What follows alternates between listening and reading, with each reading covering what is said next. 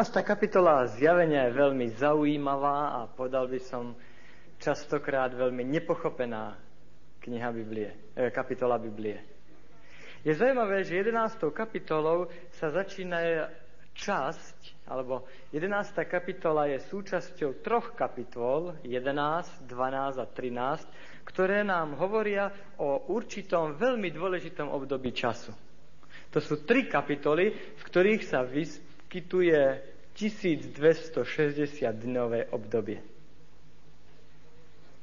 Hneď si povieme, že vyskytuje sa v knihe Daniel a potom v knihe Zjavenia práve v týchto troch kapitolách. A je zaujímavé, že Zjavenie 11. kapitola nám ukáže, čo bude s Božím slovom počas tohto obdobia. Zjavenie 12. kapitola nám povie, čo bude s Božou církvou počas tohto obdobia. A zjavenie 13. kapitola nám povie, čo bude s Božími nepriateľmi, čo budú robiť, aká bude ich činnosť počas a na konci tohto obdobia.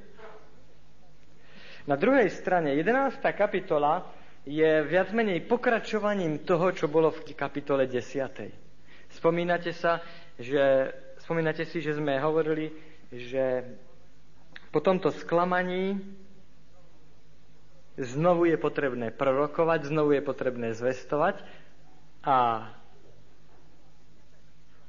desiatá kapitola sa teda končí tým, čo Ježiš hovoril na, kázni na vrchu. Zvestovanie Evanielia. Jedenáctá kapitola sa začína videním svetine. Toho, čo v dejinách bolo vždycky dôležité a čo pomohlo ľuďom pochopiť, o čo Pánu Bohu ide. Je to svetiňa, ktorá je symbolom toho, čo Pán Boh vykonal a čo ešte vykoná. A budeme vidieť, ako nádherným spôsobom práve 11. kapitola ukáže, že to, čo Božie slovo chce nám ľuďom sprostredkovať, nájdeme práve v svetini. Keď tam uprieme svoj pohľad, tam nájdeme vyriešenie problémov, ktoré trápia tento svet, celý vesmír. Tam bude vyriešenie problému hriechu. Odpoveď na otázku, aký Pán Boh je.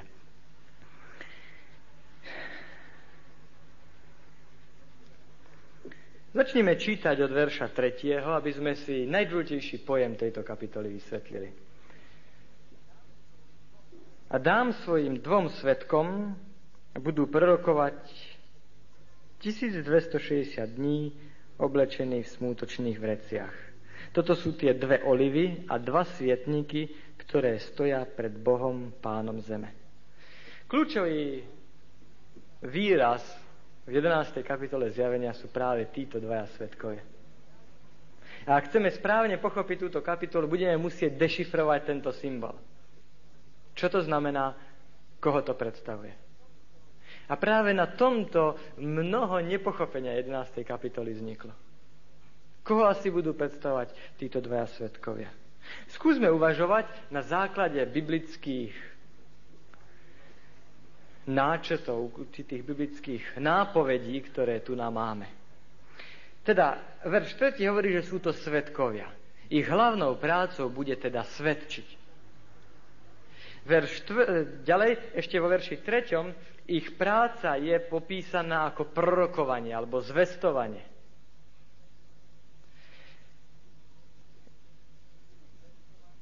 Budú zvestovať počas obdobia 1260 dní, keď ich zvestovanie sa bude stretávať s veľkými problémami, oblečený v smutočnom rúchu. Verš 4. hovorí, že títo svetkovia to sú zároveň dve olivy. Nie je to zaujímavé? A okrem toho, že sú to svetkovia, že sú to olivy, čítame vo verši 4. že sú to svietniky.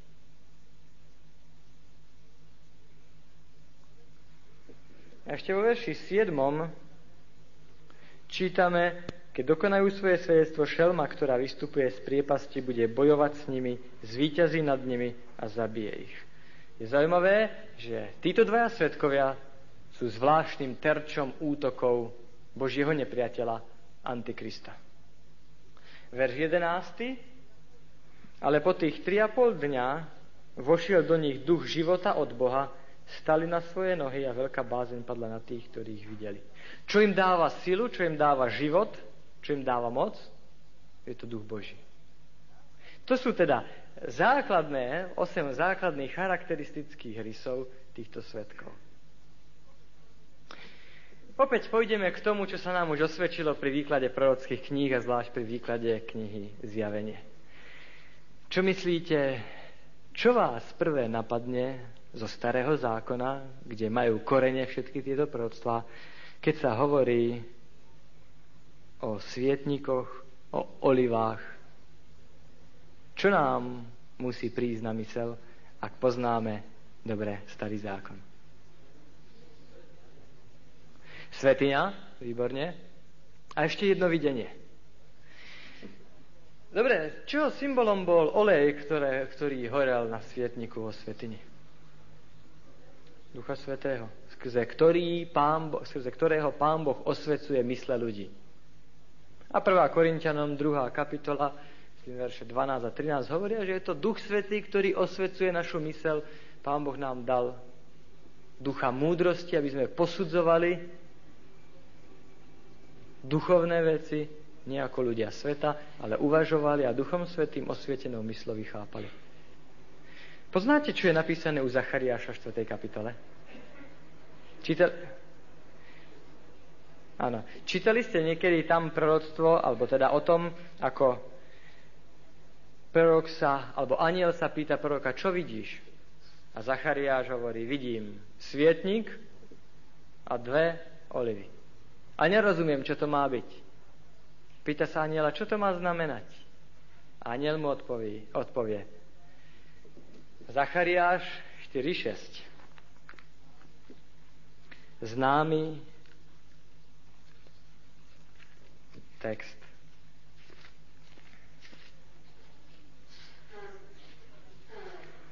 A odpovedal a riekol mi, toto je slovo hospodinovo k Zorobábelovi hovoriac, nie silou ani mocou, ale mojim duchom hovorí hospodin zástupov. A na verši 5. čo znamenajú tieto veci? Ja som povedal, neviem. Čo predstavovali tieto veci? Čo predstavoval svietnik kombinovaný s olivovým stromom? A odpovedá, to predstavuje dielo Ducha Svetého už vtedy v starom zákone. Pán Boh pôsobí nie mocou ani násilím, ale presviečajúcou mocou Ducha Svetého. To je samozrejme, ak problém hriechu je založený na tom, že ľudia Pána Boha nepoznajú, že Satan ho predstavuje v nesprávnom svetle, že Pán Boh je nepochopený, prosím vás, používanie síly, násilia, tvrdenia, zmenia niečo na tom? Keď Satan vyhlási o Pánu Bohu, Pánu Bohu sa nedá veriť, Pánu Bohu sa nedá dôverovať. Vyrieši sa problém tým, že Pán Boh povie, ale nie, to nie je pravda, verte mi. V bežnom živote, aj v dnešnom svete človek sa presvieča, že tvrdenia ešte veľa nemusia znamenať. A teda aj Pán Boh pôsobil v starom zákone nie tým, že by niečo tvrdil, ale tým, že niečo dokazoval. A ľudia dodnes majú s tým problém a povedia, ten starý zákon, to sú samé príbehy, a niektoré trocha ťažké, krvavé, ale áno. Na rôznych príbehoch, rôznych udalostiach Pán Boh ukázal, aký je. A pôsobením Ducha Svetého my môžeme vidieť v tom Božiu moc.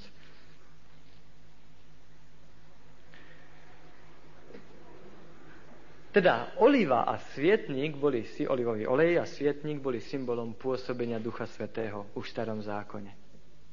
A teraz sa pýtajme ďalej, aký prostriedok používa Duch Svetý, aby človeka oslovil. Akým spôsobom Pán Boh s nami ľuďmi komunikuje? Skrze slovo Božie. Najčastejší, najbežnejší spôsob, aký Pán Boh oslovuje nás ľudí, je skrze Božie slovo.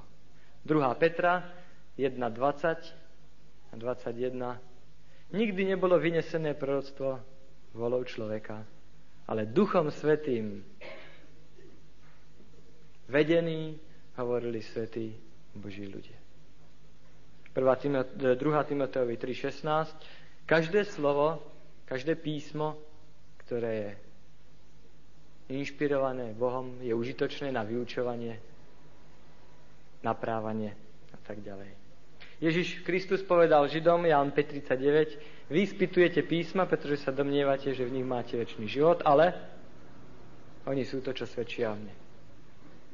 A vo svojej veľkňažskej modlitbe hovorí, tvoje slovo je pravda. Jan 6.63 Slová, ktoré ja vám hovorím, sú duch a život. Židia vedeli, že v týchto knihách starého zákona je obsiahnutý plán spasenia. Vedeli, že je tam niečo veľmi dôležité. Ale žiaľ, nespoznali toho, ktorý tieto knihy ukazovali. A ak teda olej je symbolom Ducha Svetého, ak Božie slovo je popisované ako svieca, ako lampa, Žalm 119.105, všetci poznáte ten text,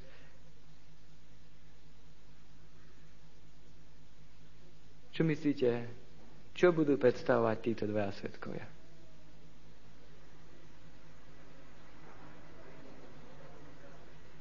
Písmo sveté vo svojich dvoch častiach, Bibliu a jej dve časti, Starý a Nový zákon, ako najautoritatívnejšie zjavenie pravdy o Božej láske, pravdy o Bohu.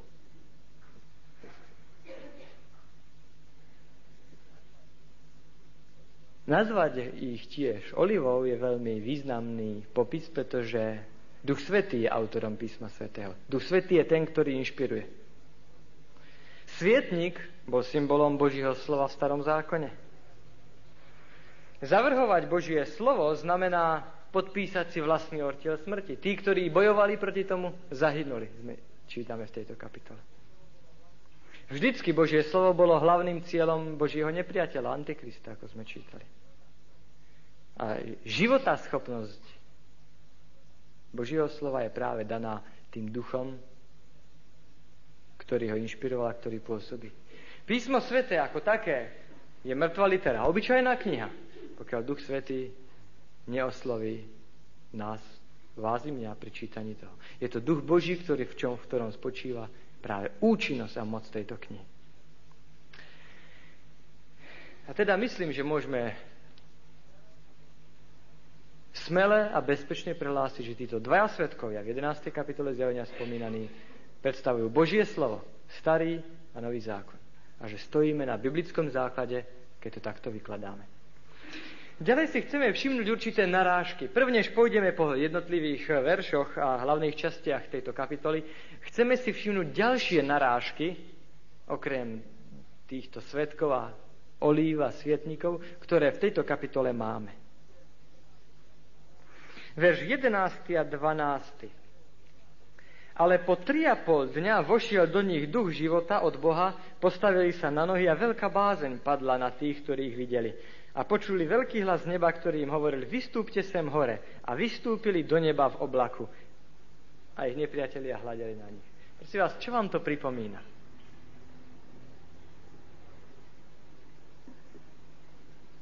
Môže to byť narážka na niečo z Biblie, čo poznáme? Po tri a pol dňa vošiel do nich duch života od Boha, postavili sa na svoje nohy a počuli hlas, ktorý vystúpte do neba, vystúpili v oblaku.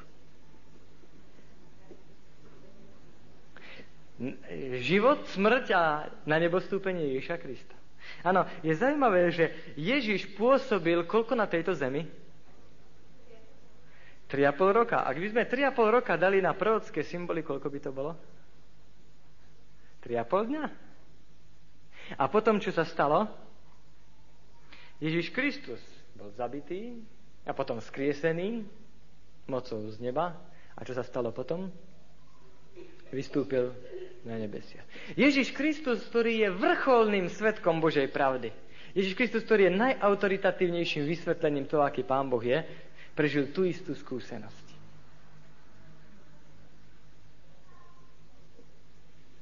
Odpočíval v hrobe a po troch dňoch ožil a vstupuje do neba.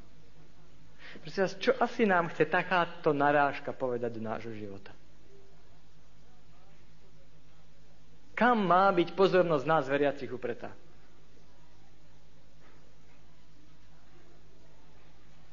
Tam, kde Ježiš Kristus je.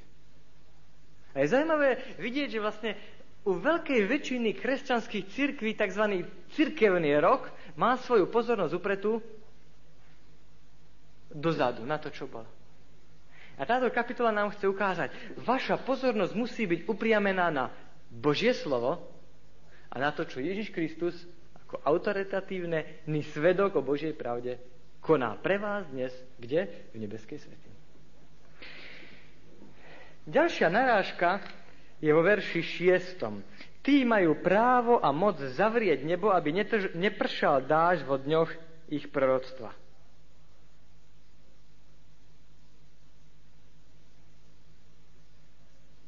Hovorí vám to niečo? Pripomína vám to niečo? Tí majú moc zavrieť nebo, aby nepršal dážď. Prorok Eliáš. Čo to nám asi chce povedať? Spomínate si, že vtedy, keď sa zdalo, že celý národ odpadol od Boha, že pán Boh posiela proroka Eliáša, ktorý stojí pevne, nebojásne a neohrozene zvestuje Božiu pravdu. Pretože ryba smrdí od hlavy, ako sa hovorí, a pretože král, ktorý mal byť vodcom národa izraelského, tak si zobral manželku pohanku. Aký bol výsledok? Prvá kráľov 16.33. Achab ešte popudzoval hospodina Boha Izraelovho nad všetkých kráľov Izraelových, ktorí boli pred ním. Ľudia mali málo príkladov, s ktorými by sa stotožnili a ktoré by nasledovali. Král slúžil Bálovi. A ako odpoveď v 17. kapitole 1. knihy kráľovskej príde Eliáš, poslaný od Boha ku kráľovi Achabovi a povie, nebude ani dažďa, ani rosy, len na moje slovo. Tri, po, tri, roka, tri roky pozdejšie prišlo nádherné dokázanie toho, kde je pravda. Aký pán Boh je. Kto je pravým Bohom. Ale hneď na to Eliáš uteká a hovorí pánu Bohu, Pane Bože, ja už som zostal sám, kto je na tvojej strane. A pán Boh mu povedal, 1. kráľov 19.18, nie, mám 7 tisíc tých, ktorí nesklonili svoje kolená pred Bálom. Čo nás chce naučiť tento príbeh Eliáša, táto náražka v 11. kapitole? Ak čítate 11. kapitolu, musíte dojsť presvedčeniu. Bude sa zdať, že celý svet pôjde za satanom. Bude sa zdať, že všetci sa priklonia na stranu Božieho nepriateľa. Ale predsa Pán Boh bude mať stále tých, ktorí zostanú verní. Verš 8. A ich mŕtve telá budú ležať na ulici toho veľkého mesta, ktoré sa duchovne volá Sodoma a Egypt. Egypt je spomínaný vo verši 8 a na konci verša 6. majú moc nad vodami, aby obrátili ich krv, aby obrátili ich na krv a byli zem každou ranou, koľkokoľvek krát by chceli. Jan tu na naráža na rany, ktoré padali na Egypt a ktoré nakoniec presvedčili faraóna, aby prepustili národ izraelský. Ktoré ukázali, ktorý pán Boh, ktorý Boh má moc.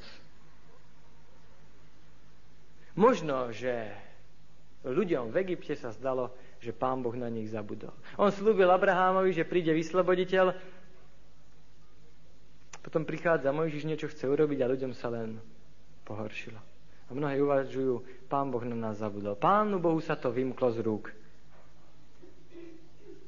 Ale práve vtedy, keď sa zdá, že situácia je ťažká, že situácia, ako keby pána Boha nebolo, práve vtedy sa ukázalo, kde je Božia moc.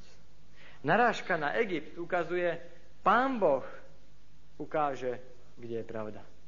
A svoj ľud vyslobodí. Pánu Bohu sa udalosti nevymknú z rúk. To, čo je popisované v kapitole 11, ukáže, že niekedy sa bude zdať, ako keby zlo triumfovalo. Ľudia sa budú tešiť, radovať, posielať si dary. Že Božie slovo je umlčané. A to nie len v historických dobách, ale zvlášť v dobe konca.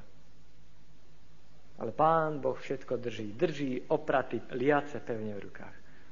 A nakoniec on bude mať posledné slovo, ako to bolo v Egypte. No a ešte od, e, odkaz na Sodomu.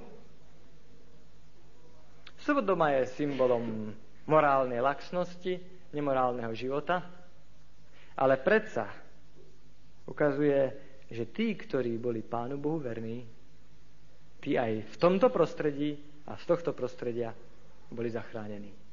Anieli nežne, ale presvedčivým spôsobom vyvádzajú Lóta z tohto mesta, aby bol zachránený. Pán Boh zachráni tých, čo budú stáť na jeho strane. Tí, ktorí zostanú jemu verní, nezahynú spolu s bezbožnými.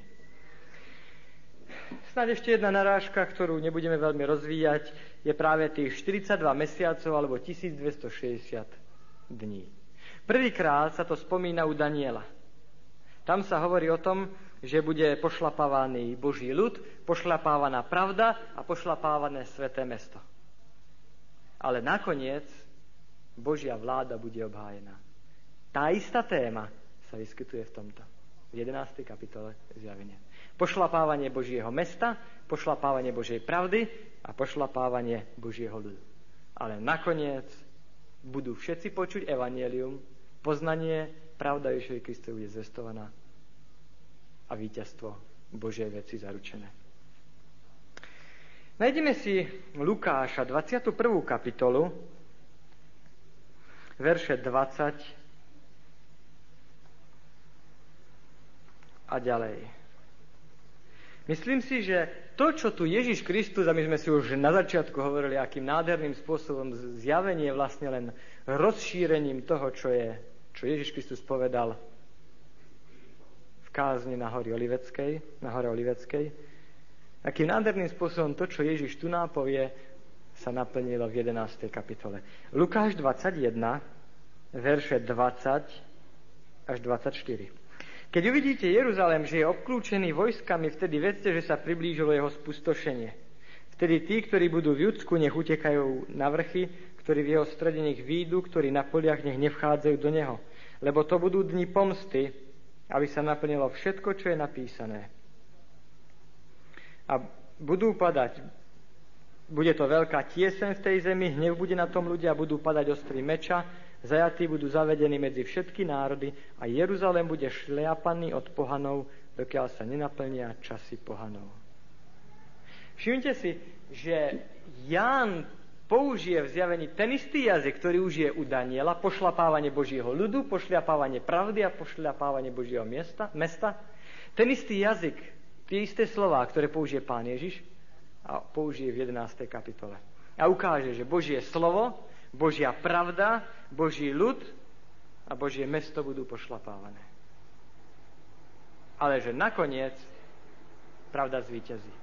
Pamätáte si, keď som vám kreslil na tabulu, ako pán Ježiš ukázal, že to, čo najprv postihne Jeruzalem, je symbolom toho, čo postihne celú církev. Najprv útok bude zvonku, mocenský napravdu a potom útok bude znútra, útok duchovný. Najprv útok vojenský, potom odpadnutie. A nie je práve to, čo sa hovorí v 11. kapitole symbolom toho, že tak ako Izrael bol obklúčený armádou, porazený, chrám zničený, tak aj duchovný Izrael jedného dňa bude obklúčený symbolickou armádou, ktorá bude, chcieť zničiť Boží ľud, Božiu svetiňu a poprieť moc Božej obete. Takto to bolo. Keď prestali útoky na církev zvonku mocenské, prišli tieto útoky duchovné. A v období tmavého stredoveku práve toto sa stalo. Útok na církev priamo znútra Zničené mesto, zničené Božie slovo, zničená svetiňa, všetko to, čo predstavovala obeť. Jedna zaujímavá vec v kontexte, než prejdeme už jednotlivým veršom, je ešte to, hovorili sme o trúbeniach v 9. kapitole. 7. trúbenie až v 15. verši. Čiže je to vložka medzi trúbenie. A práve vtedy, v dobe, tesne pred druhým príchodom Ježiša Krista, Pozornosť Božích detí je zameraná v verši prvom. Staň a zmeraj chrám Boží, oltár aj tých, ktorí sa modlia v ňom. Pozornosť tejto kapitoly je zameraná na svetinu. Rímsky vojaci dobre vedeli, keď obklúčili v roku 70 Jeruzalem, že ak zničia svetiňu, Jeruzalemský chrám, tak zničili srdce židovského náboženstva a že Židia nikdy nebudú tým, čo boli. To sa stalo a Židia stratili svoju národnú svojbytnosť a identitu. A presne tak. Boží nepriateľ Satan dobre vedel, že zaútočiť na svetiňu bude efektívny prostriedok, ktorým sa mu podarí to, že pohľad oči kresťanov už nebudú na Ježišovi Kristovi, na jeho obeti, že namiesto jednoduchej viery prídu záslužné skutky, namiesto slova Božieho prídu tradície ľudí, namiesto toho, aby ľudia s dôverou pristupovali k Ježišovi Kristovi, ktorý hovorí, každého, kto príde ku mne s otvorenou náručou príjme, príjmem, ľudia boli učení, že potrebujú prostredníka, pretože k Bohu oni sa nemôžu ani priblížiť. A práve toto nám chce ukázať 11. kapitola. V dobe konca, čo ľudia potrebujú počuť, je pravda, ktorá je odhalená vo svetení. Pravda, že hľadieť, hľadať zásluhy kdekoľvek inde než u Ježiša je márne. Že to, čo Pán Boh očakáva, je jednoduchá viera. Jedine tak môžeme obstáť pred Bohom. To je Evangelium. Poďme teda od prvého verša na 11. kapitolu. Bola mi daná trstina podobná prútu, aniel stála povedal, staň a zmeraj chrám Boží, oltár aj tých, ktorí sa modlia v ňom. Všimnite si, 10. kapitola sa končila tým, že ľudia boli sklamaní tým, čo prežili. Hovorili sme si o malej knihe, o štúdiu knihy Daniel, o tom, ako štúdium tejto knihy priviedlo veľké náboženské oživenie, ale zároveň aj sklamanie. A ak som dobre počul, dnes ráno ste o tom hovorili. A to, čo títo ľudia potrebovali práve počuť je, pozrite na svetiňu. Pozrite, kde bude vyriešenie vášho problému. Prečo na svetiňu? Poznáte všetci dobré Habakuk 2.20. Hospodin je vo svetini. Keď ľudia pozrú na svetiňu, koho tam nájdu, čo tam uvidia? Toho, ktorého všetky služby vo svetini mali predstaviť priblížiť, aký je Pána Boha. Palica alebo trstina, trstina podobná prútu, je pripomienkou nielen meracej trstiny, ale aj pastierskej palice. Toho, ktorý ako dobrý pastier, nežný pastier vedie svoje ovečky. Oltár je pripomienkou obetí, baránkov, ktoré predstavovali Ježiša Krista. Všetko, na čo ste pozreli vo svetini, ukazovalo na koho? Na Ježiša Krista. A to je to, čo ľudia, ktorí prežili sklamanie, potrebujú vidieť. Ježiša Krista a to, čo on robí. A potom, verš druhý, a dvor, ktorý je zvonku chrámu, vyhoď von a nemeraj ho, pretože je daný pohanom, je to sveté mesto a budú ho šlapať 42 mesiacov. Už sme veľakrát spomínali biblický princíp deň za rok. Dneska ho nebudem rozvíjať. 42 mesiacov. Na inom mieste je vysvetlených ako 1260 dní, a teda 1260 rokov. Pán Boh ukazuje, že príde obdobie, keď Božie slovo bude pošlapané. Tmavý stredovek. Keď tí, ktorí budú predstavovať pravdy o Ježišovi, tak ako boli ukázané vo svetini, budú prenasledovaní. A aký bude osud písma? Od verša 3. po verš 12. Tí svetkovia budú prorokovať, ale v smutočných vreciach. Satan podľa verša 7. bude proti ním bojovať nakoniec nad nimi zvýťazí a zabije ich. Ako to bolo v stredoveku? Biblia bola v tomto čase prakticky neznáma. Z dvoch dôvodov. Biblia ako taká bola drahá, ťažko si ju niekto mohol dovoliť. A po druhé, keby si ju aj niekto mohol dovoliť, tak bola v jazyku, ktorému málo kto rozumel.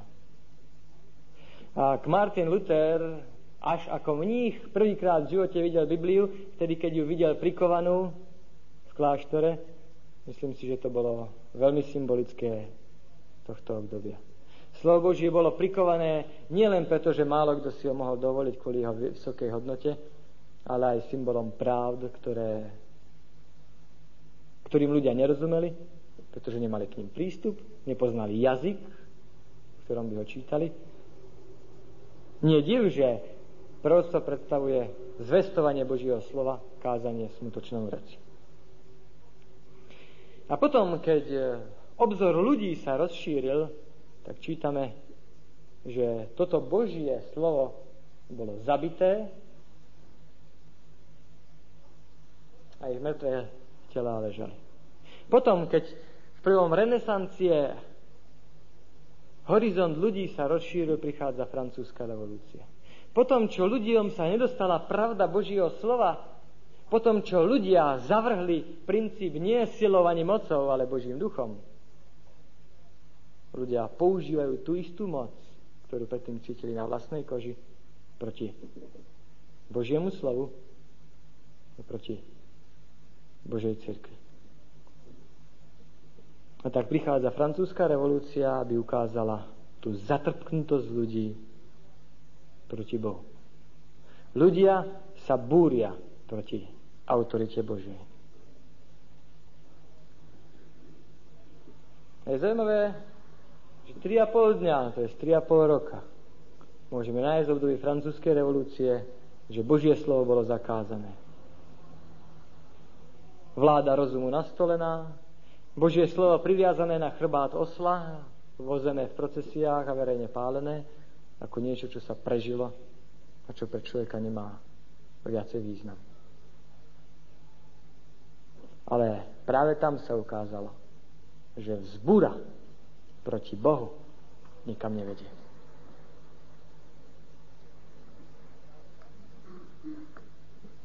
Práve tam sa ukázalo, že po tomto čase, verš 12, 11, koniec 11. a verš 12, vošiel do nich duch života od Boha, postavili sa na svoje nohy, veľká bázeň padla na tých, ktorí ich videli, že práve potom, čo Božie slovo bolo do prachu pošlapané, jeho najväčší rozmach ešte len prišiel. A je zaujímavé, že začiatok 19. storočia je svetkom zakladania biblických spoločností, masového rozšírovania sa Biblie, misionárskeho hnutia a zvestovania Evanielia tak, ako nikdy predtým. Keď sme hovorili o filadelfickom období, tak si na, tom, na to spomínate.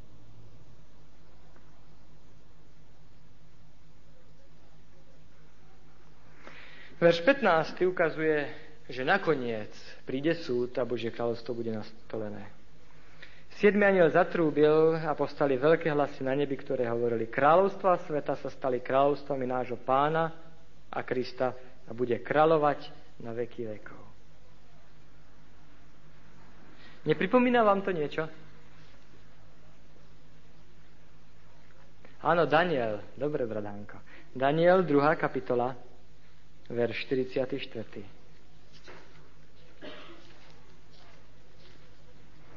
A za dní tých kráľov ustanoví Boh nebies kráľovstvo, ktoré nebude skazené nikdy až na veky. A toto kráľovstvo nebude ponechané inému ľudu, rozbije všetky tie kráľovstva na prach a učiní im koniec, ale ono bude stáť až na veky.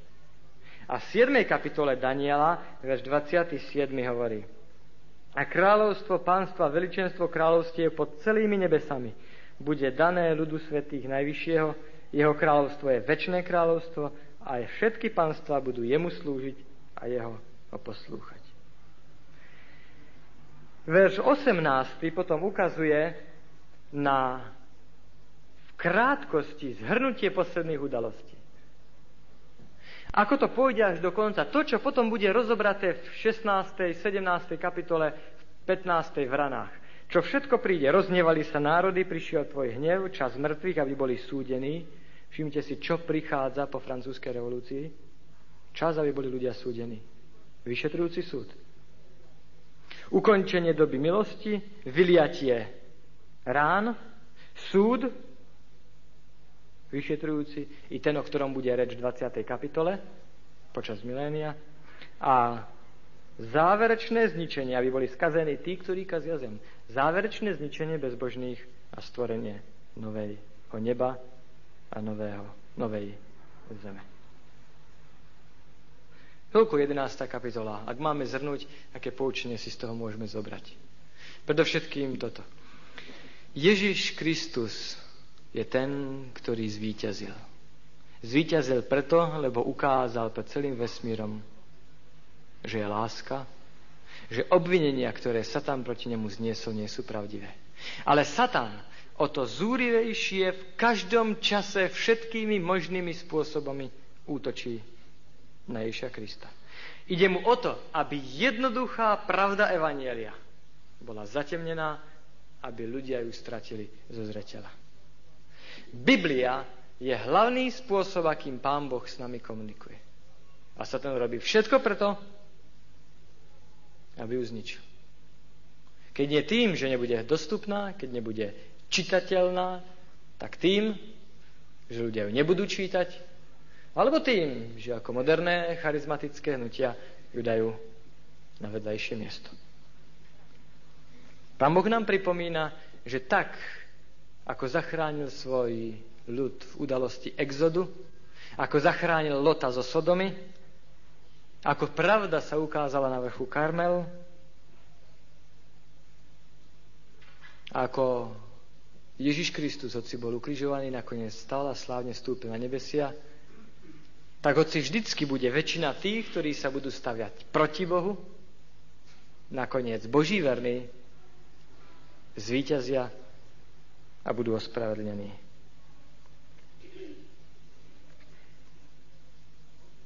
Útok satana na Božie slovo na konci obdobia 1260 rokov počas francúzskej revolúcie ukazuje, že hlavným cieľom satana je zničiť a zdiskreditovať Božie slovo. A boli by sme na omyle, ak by sme si mysleli, že toto jeho snaženie sa skončilo francúzskou revolúciou. A nakoniec, že Ježiš Kristus vstúpil na nebesia, prihovára sa za tých, ktorí sa k nemu obracajú a že tí, ktorí budú stáť na jeho strane, sa nemajú báť čoho, nemajú sa báť čo súdu, ale nakoniec budú na strane víťaznej. Bratia a sestry, týmto sme spoločne prebrali 11 z 22 kapitol zjavenia. Presne polovicu. Ak momentálne nebudeme mať času, aby sme v tomto štúdiu ďalej pokračovali, chcel by som veriť, že toto štúdium vás pohne k tomu, aby ste si uvedomili, aký vzácný poklad v Božom slove máme.